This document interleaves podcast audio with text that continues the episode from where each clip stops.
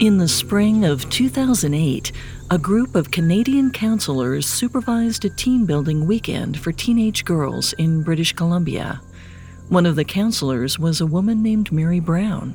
After the girls got settled, Mary led them to the water and showed them how to dig for clams. Then, she and a few counselors took their boat out to fetch the crab traps they dropped into the bay. But as she pulled up one of the traps, Mary had the eerie sense that she was being watched. She felt a tingle on the back of her neck, and a few seconds later, her friend shouted, Look, look! Mary scanned the shoreline. There, perched on a rock, was a large animal, unlike anything she'd ever seen. It was an ape with long, pendulous arms covered in shaggy brown fur. To Mary, it looked like Chewbacca from Star Wars. And it was big, at least eight feet tall. After watching the humans in the boat for several moments, the creature stood up on two legs and walked back into the forest. Remembering the children, the counselors then cranked the boat's engine and sped back to warn the others. Luckily, the young campers were unharmed. Mary breathed a sigh of relief and ushered them back to their cabins. That night, as the day's excitement wound down, the younger girls retreated to their bunk beds while Mary and her fellow counselors made dinner.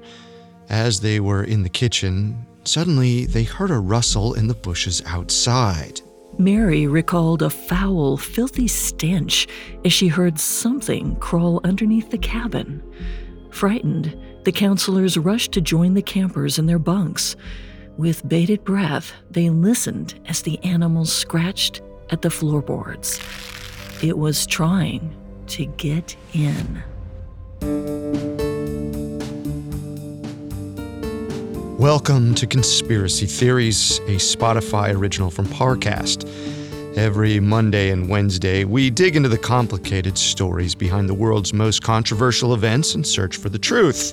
I'm Carter Roy. And I'm Molly Brandenburg. And neither of us are conspiracy theorists. But we are open minded, skeptical, and curious. Don't get us wrong. Sometimes the official version is the truth. But sometimes it's not. You can find episodes of Conspiracy Theories and all other Spotify originals from Parcast for free on Spotify or wherever you listen to podcasts. This is our first episode on Bigfoot, a mysterious North American ape that has captivated nature enthusiasts and conspiracy theorists alike for more than half a century. Despite a lot of firsthand accounts, no one has been able to prove conclusively that any of these creatures exist. This episode will examine how Bigfoot transformed from a prehistoric myth into America's most legendary wild animal.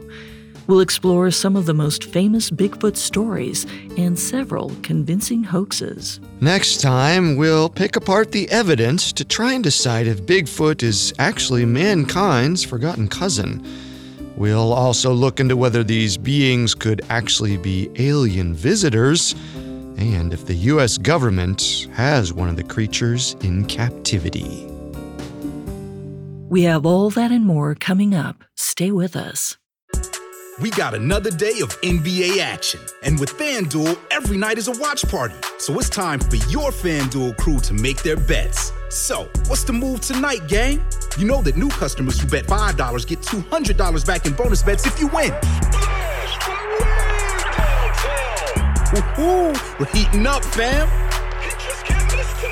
Bet all the stars with all your friends and make every moment more only on FanDuel. New customers bet $5, get $200 back in bonus bets if you win.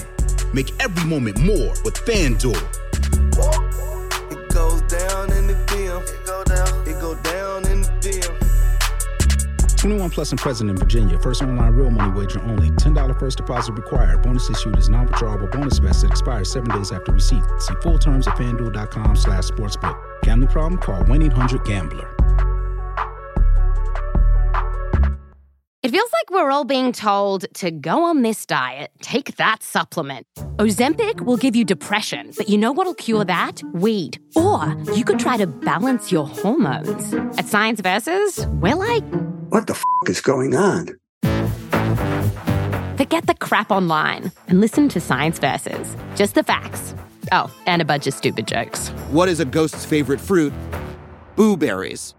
That's Science VS. New season out on Spotify soon. Hello, lover of things that go bump in the night. This is Dan Cummins. And I'm Lindsay Cummins. And we co host the paranormal horror podcast, Scared to Death. Are shadow people real?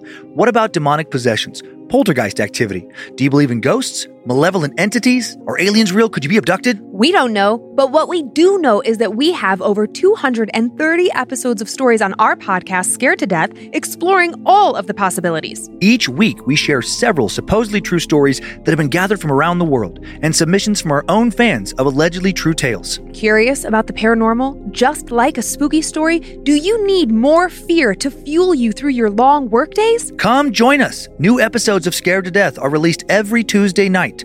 Listen wherever you get your podcasts. We hope you end up scared to death.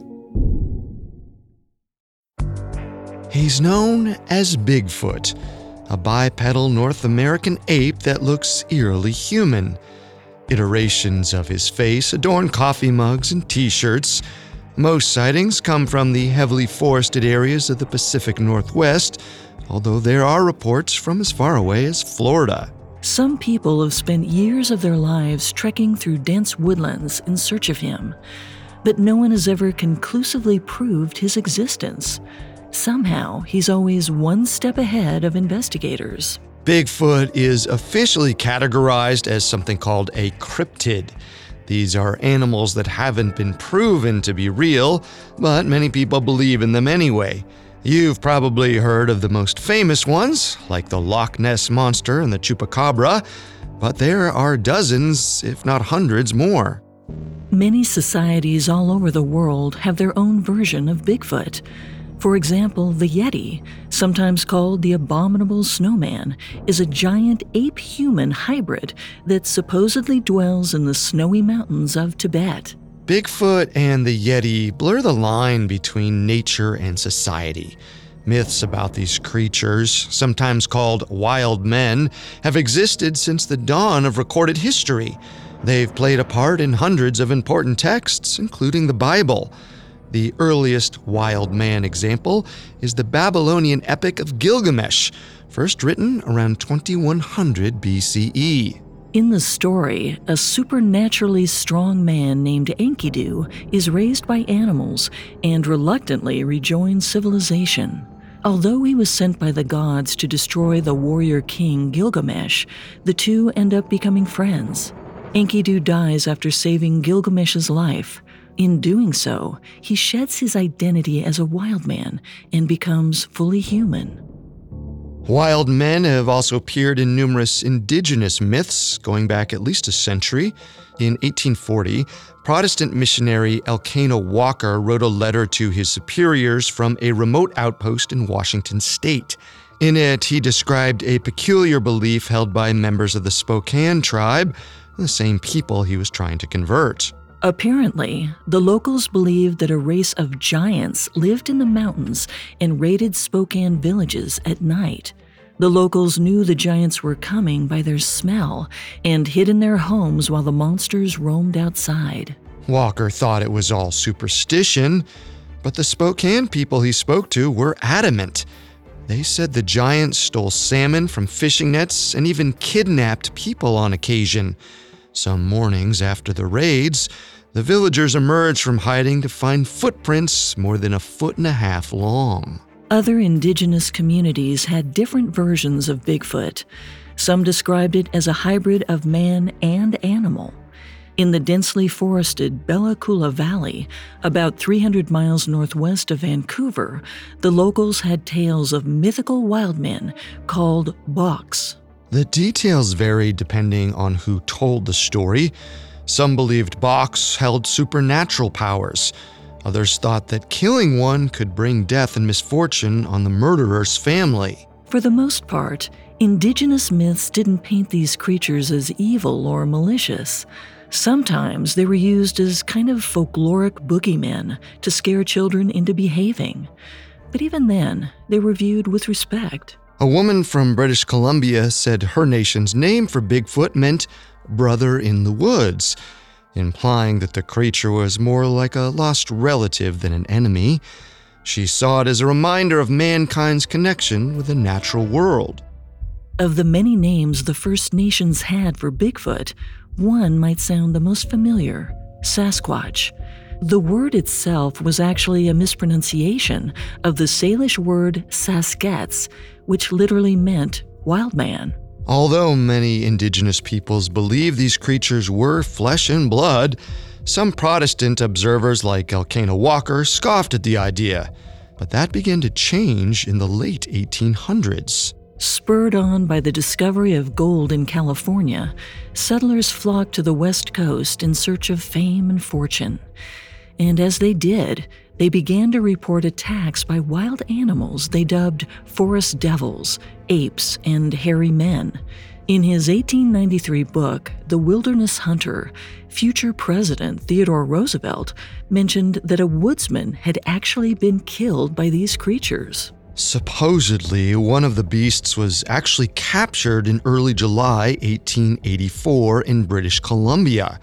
According to the Daily Colonist, a railway engineer named Ned Austin came upon what he thought was an intoxicated person sleeping by the railroad tracks. But Ned and his co workers soon realized it wasn't a person at all. At the sound of their approach, the four and a half foot tall gorilla like creature got up and ran for a nearby cliff. Ned and his friends cornered the animal and knocked it unconscious. Ned bound its hands and feet with rope and loaded it onto the train. He named it Jacko, possibly after the South African baboon that was famous around that time. Word of Jacko's capture spread fast. By the time the train arrived at the nearest town, a crowd had already gathered to see the so called monstrosity. But to their dismay, Ned had already dropped it off with one of his friends who'd promised to care for it. Granted that this was the first time anyone had ever found a large ape in North America, newspapers across the continent latched onto the story. A Kansas daily called the Plainville Echo recounted Jacko's discovery in great detail. Their piece finished with how happy the ape seemed in its new environment. Its favorite food was berries and fresh milk. On July 11th, some 200 people visited the local jailhouse where Jacko was reportedly being kept, hoping to catch a glimpse of the rare creature. Instead, they were greeted by an exasperated man who answered some of their questions but refused to allow anyone inside. Eventually, the spectators left empty handed. Unfortunately, no records exist to tell us what happened to Jacko. Aside from Ned and his friends, no one had actually seen it. That particular story faded until the 1950s when Sasquatch researcher John Green conducted interviews with the locals, but he found little evidence that Jacko had ever existed at all. In the decades that followed, there were more encounters with similar beings, but none produced any concrete evidence. However, that didn't mean the story wasn't alive in the public's imagination. In fact, the 1920s brought a spate of incidents that revived the Sasquatch as a staple of local lore. Many of these accounts were in Ape Canyon, a gorge in Washington state near Mount St. Helens. In 1918, several miners, including a man named Fred Beck, moved to the canyon in search of gold. On a warm summer morning in 1922, a member of Beck's party allegedly discovered giant footprints near the creek where he was panning for gold. Soon after, the crew began hearing strange sounds, like a large stick hitting against a tree. Try as they might, the men couldn't locate its source. Eventually, they went back to work. But over the next two years, they continued to find more tracks near their cabin. Then, in July 1924, they reportedly heard a piercing scream cut through the quiet forest. Another call quickly answered it in reply. The noises spooked the miners so much that they started carrying rifles with them to their worksite. A few days later, Beck finally saw a seven foot tall ape standing upright about a hundred yards away from him, at least according to his accounts. Beck's partner Hank aimed his rifle and fired three times. The creature took off into the forest, disappearing among the trees. The shots were unwarranted and would become a mistake Hank would soon regret. According to Beck's self published booklet, I Fought the Ape Men of Mount St. Helens, the Sasquatch returned with friends that evening, just before midnight.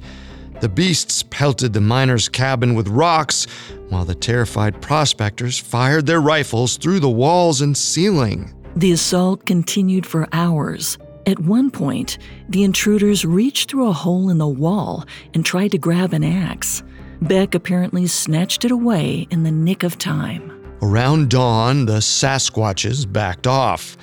Beck managed to kill one as it retreated, and the miners fled their campsite, abandoning all of their equipment. But when he returned to civilization, people didn't believe Beck's fantastical story, which may have something to do with his unusual beliefs. See, Beck made other claims about ghosts, UFOs, and other paranormal phenomena. He'd even claimed to be a psychic. When people read in his booklet that he saw visions, many dismissed him out of hand. But more accounts of ape men from more reputable sources soon reached the public eye. In 1929, John W. Burns published an article in Maclean's magazine that garnered considerable attention. In his article, he described a race of giants called Sasquatches that were terrorizing the First Nations locals. Burns had been working as a teacher on a reservation east of Vancouver when he met a man named Peter who reportedly had a close call with one. The creature supposedly chased him away, getting so close he could feel its breath. Unlike earlier descriptions, Peter recalled this animal more closely resembled a human, although it was covered with shaggy hair. It was the first account that matched modern Sasquatch descriptions. The story initially caused a stir, but pretty soon, newspaper coverage dried up. While we can't say why exactly, perhaps journalists simply got tired of writing about hairy forest beasts. Whatever the reason, the Sasquatch was temporarily relegated to being a local boogeyman for indigenous communities and remote parts of the Pacific Northwest. But the silence wouldn't last forever. In the 1950s, Bigfoot came back in a big way, and this time, the whole world would be paying attention. Coming up, Bigfoot becomes a national phenomenon. The worst serial killer, the creepiest cult, the most outrageous con? If you're a true crime fan, you've probably pondered these things. Well, now you can get answers, or at least some passionate opinions. Every week on our podcast, Crime Countdown, my co host Ash and I rank 10 unsettling crimes centered around a common theme, debating each case with just a hint of humor to lighten the mood. Elena and I may not be experts, and we may not always agree, but we're counting down anyway. Follow the Spotify original from Parcast, Crime Countdown. Listen free on Spotify. And now back to the story. Myths about half human, half animal hybrids have existed for thousands of years. Many indigenous nations, particularly in the Pacific Northwest, had legends of such creatures. But it wasn't until the late 1950s that Bigfoot exploded into the public eye. All thanks to a construction worker named Jerry Crew. Jerry had been hired to build a logging road through Bluff Creek, a small California town near the Oregon border. On August 27, 1958, he showed up to work and came upon 16 inch footprints in the mud near his equipment. Jerry knew that no one had feet that size, but he couldn't think of any wild animal with feet like a human. At first, he thought it must have been some kind of prank, so he reported the incident to his supervisor, Wilbur Shorty Wallace. Shorty wondered if Jerry's discovery was connected to another incident. He said that a drum of diesel fuel had gone missing from the work site. The only traces the perpetrator left behind were giant dusty footprints. Afterwards, Shorty told Jerry to keep working, but to be on the lookout for anything unusual. The builder dutifully did as he was told.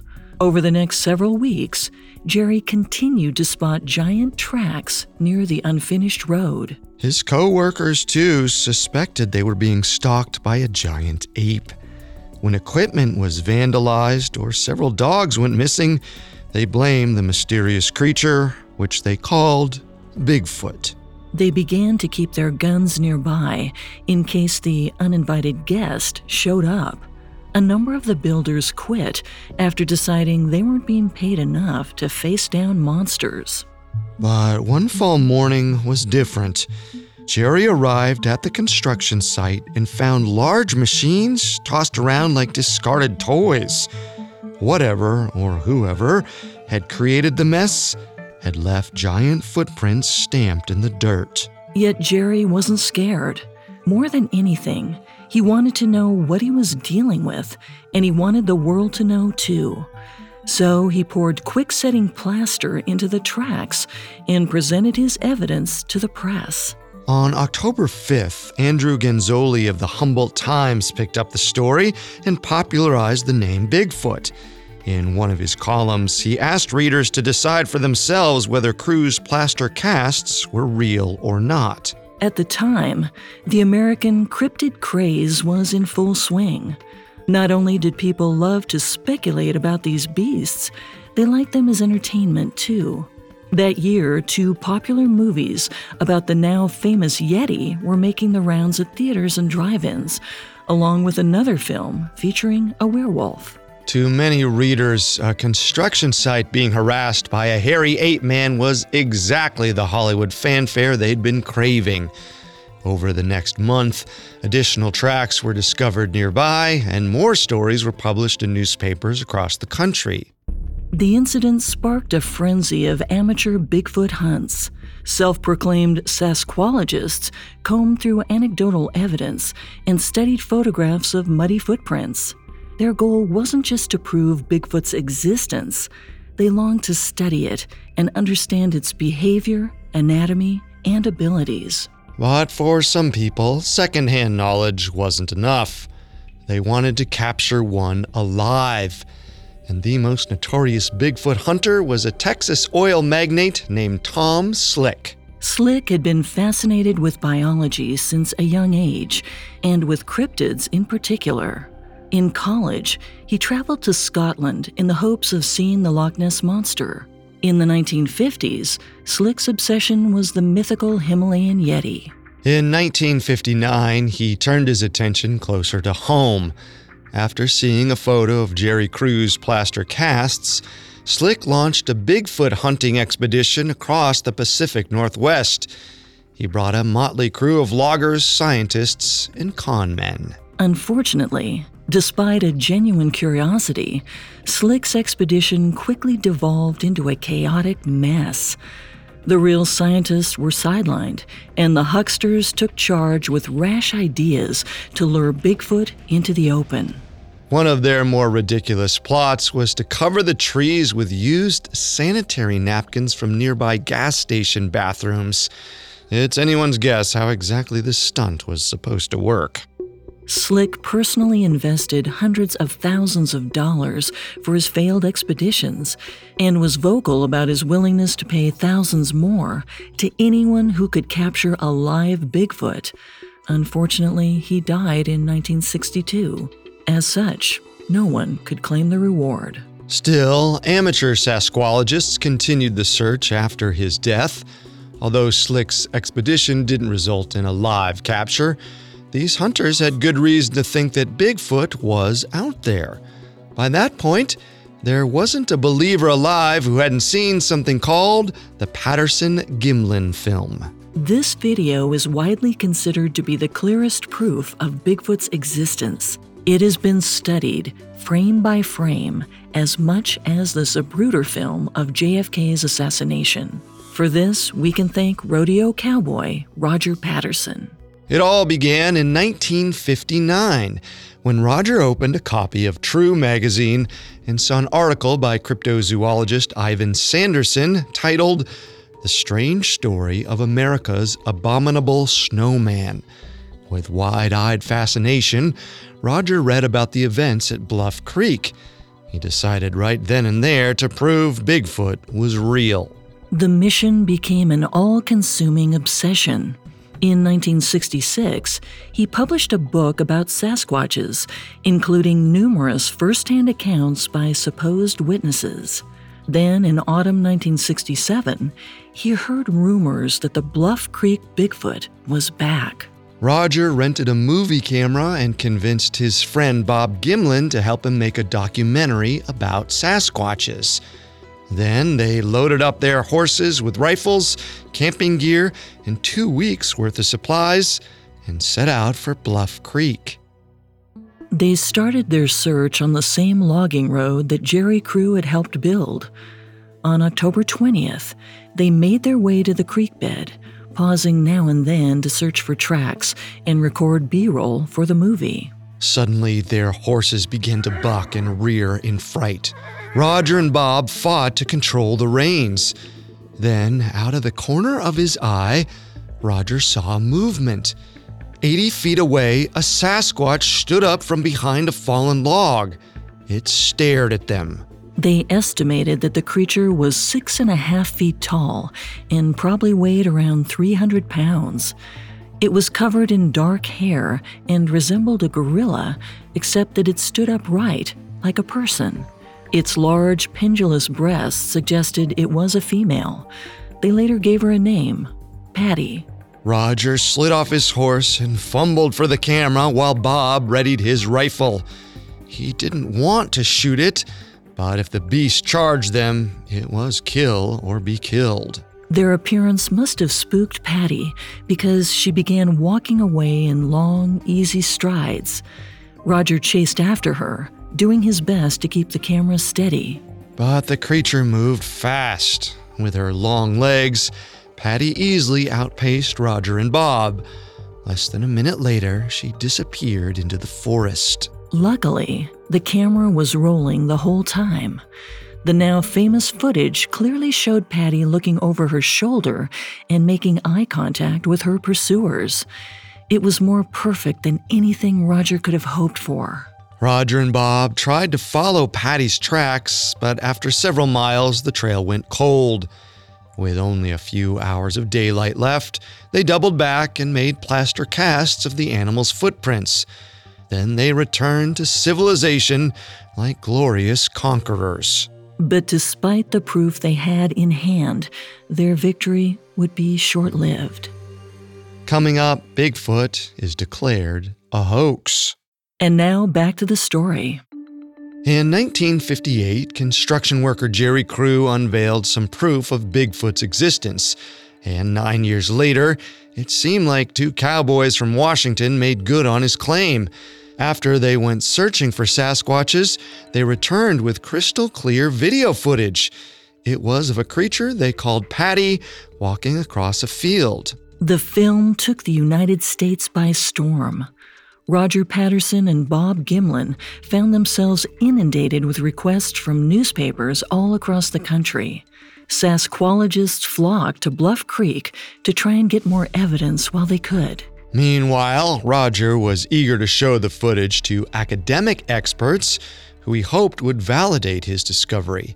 His first stop was Canada's University of British Columbia. A panel of zoologists, anthropologists, and other academics studied the 59 seconds of film. But to Roger's dismay, they refused to accept it as proof of Bigfoot's existence. Without a body, they couldn't rule out the possibility that the creature in the video was just somebody posing in a gorilla suit. Still, Roger didn't give up. He later accepted offers from Life and Argosy magazines to have the film reviewed by some of the top scientists in North America. One of them, primatologist Dr. John Napier, arranged to show the video to his colleagues. Unfortunately, their conclusions echoed that of their Canadian counterparts. In his book, Bigfoot The Yeti and Sasquatch in Myth and Reality, Napier writes that the creature's anatomy didn't match her movements. Given Patty's size, her gait should have been very different from a person's. Yet in the video, she walked with an exaggerated stride identical to that of a large adult human. In addition, the footprints collected by Roger and Bob would have belonged to an ape much larger than the one in the video. In other words, Napier believed that either the film, the footprints, or both were fake. Based on the arguments made by the scientist and his colleagues, Life magazine told Roger that they wouldn't run the story in good faith. Some doubters have even speculated that the now famous Bigfoot was created by legendary prosthetics expert John Chambers. He was famous for his work on the Planet of the Apes movies. Chambers spent countless hours at the zoo studying the way apes move. If anyone could have made a convincing Bigfoot costume, it would have been him. In a 1997 news article, a group of special effects artists alleged that they recognized Chambers' signature handiwork in the Patterson Gimlin film. But Chambers denied any involvement. When a reporter asked him whether he could have faked the video, he apparently said, I'm good, but not that good. Of course, if he was in on the hoax, he would deny any involvement. But Chambers couldn't account for the other evidence found at the scene. Sasquologist Bob Titmus visited the site on October 29, 1967, nine days after the video, and located the Sasquatch's footprints. Despite heavy rains, the deep impressions were still clearly visible.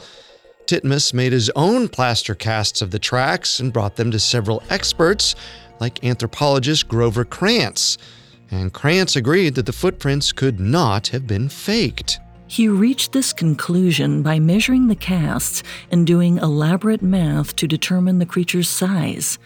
By reconstructing the shape of the foot that made them, he estimated that Bigfoot must have weighed close to 500 pounds. If the tracks were made by someone in a suit, they would have weighed considerably less. Krantz did other calculations based on Bigfoot's body shape in the video, which supported his initial conclusion.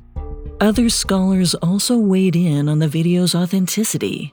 One of the most ardent supporters was Dr. Jeff Meldrum, a professor of anatomy and anthropology. In his book Sasquatch, Dr. Meldrum refuted the claim that the film depicts a person in an ape suit. Unlike Dr. Napier, he saw nothing unusual about the creature's gait or its bodily proportions, which means, despite decades of scrutiny, no one has been able to conclusively prove or disprove Roger Patterson's story. Today, the video remains a flashpoint between skeptics and believers. Listeners will just have to watch it and decide for themselves. However, accusations of fraud are rampant in the Bigfoot hunting community, and potentially real sightings are often overshadowed by hoaxes. One of the most remarkable examples only came to light a few years ago, after the death of Ray Wallace. Remember that in 1958, Shorty Wallace owned the company that employed Jerry Crew. Ray was Shorty's brother and co owner. Back in 1957, Ray had been contracted to build a logging road through Bluff Creek, but by 1958 they'd only completed 10 miles of it.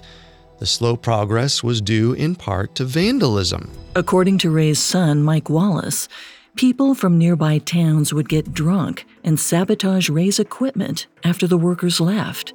After a year of this, Ray came up with his own wild idea. He knew that the loggers liked to swap stories about monsters for amusement. Many of their tales featured hairy giants and wild men.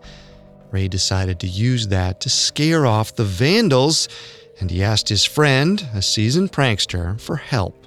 Ray bought a pair of wooden feet from his buddy and allegedly used them to plant the impressions that Jerry Crew found. To make the story more believable, Ray upended several oil barrels to make it look like the creature had thrown a tantrum. But the story's more complicated than it seems at first. After the Jerry Crew story broke in October 1958, the local sheriff immediately suspected Ray was behind it. but Ray Wallace stubbornly denied the accusation. Since the tracks first started appearing that summer, he'd lost over 15 workers.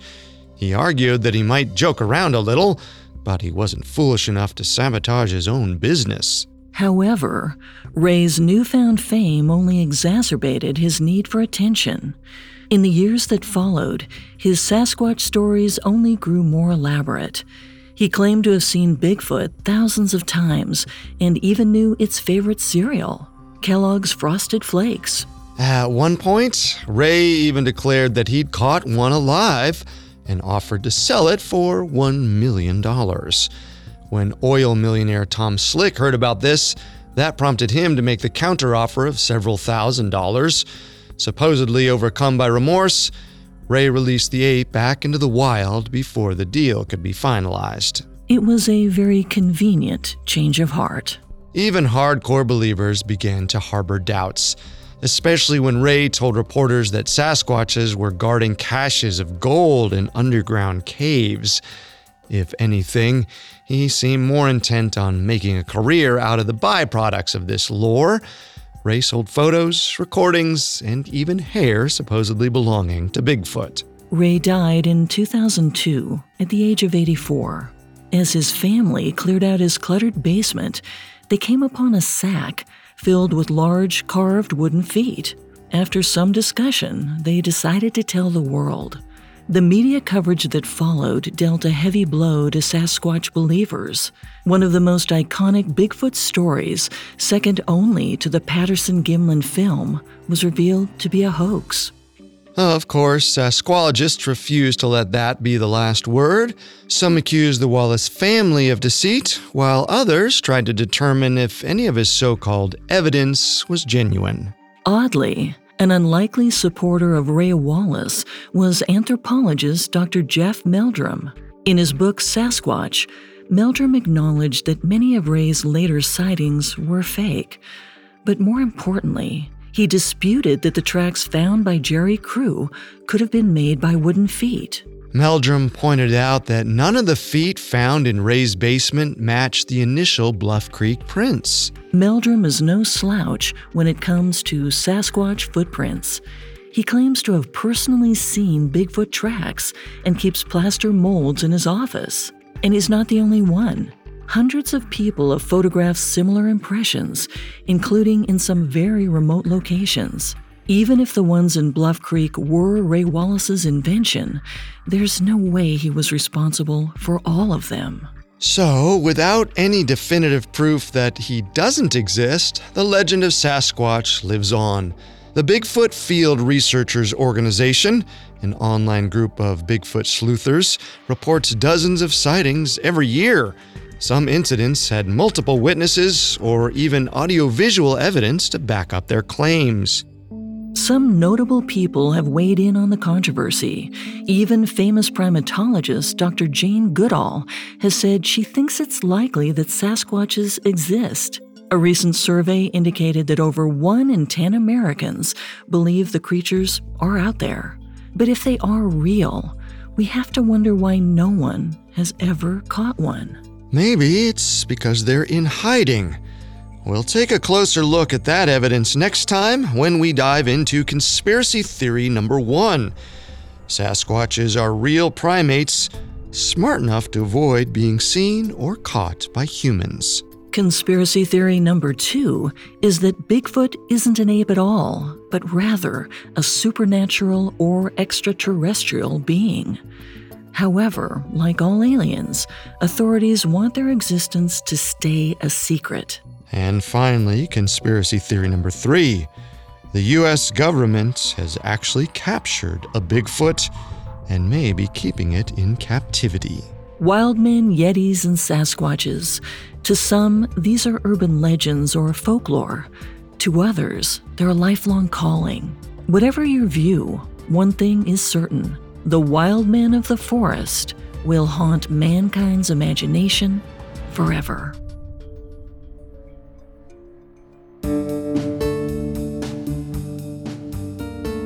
Thanks for tuning in to Conspiracy Theories. We'll be back next time with more unbelievable stories about Bigfoot. For more information on Sasquatch, amongst the many sources we used, we found In the Valleys of the Noble Beyond by John Zada, helpful to our research.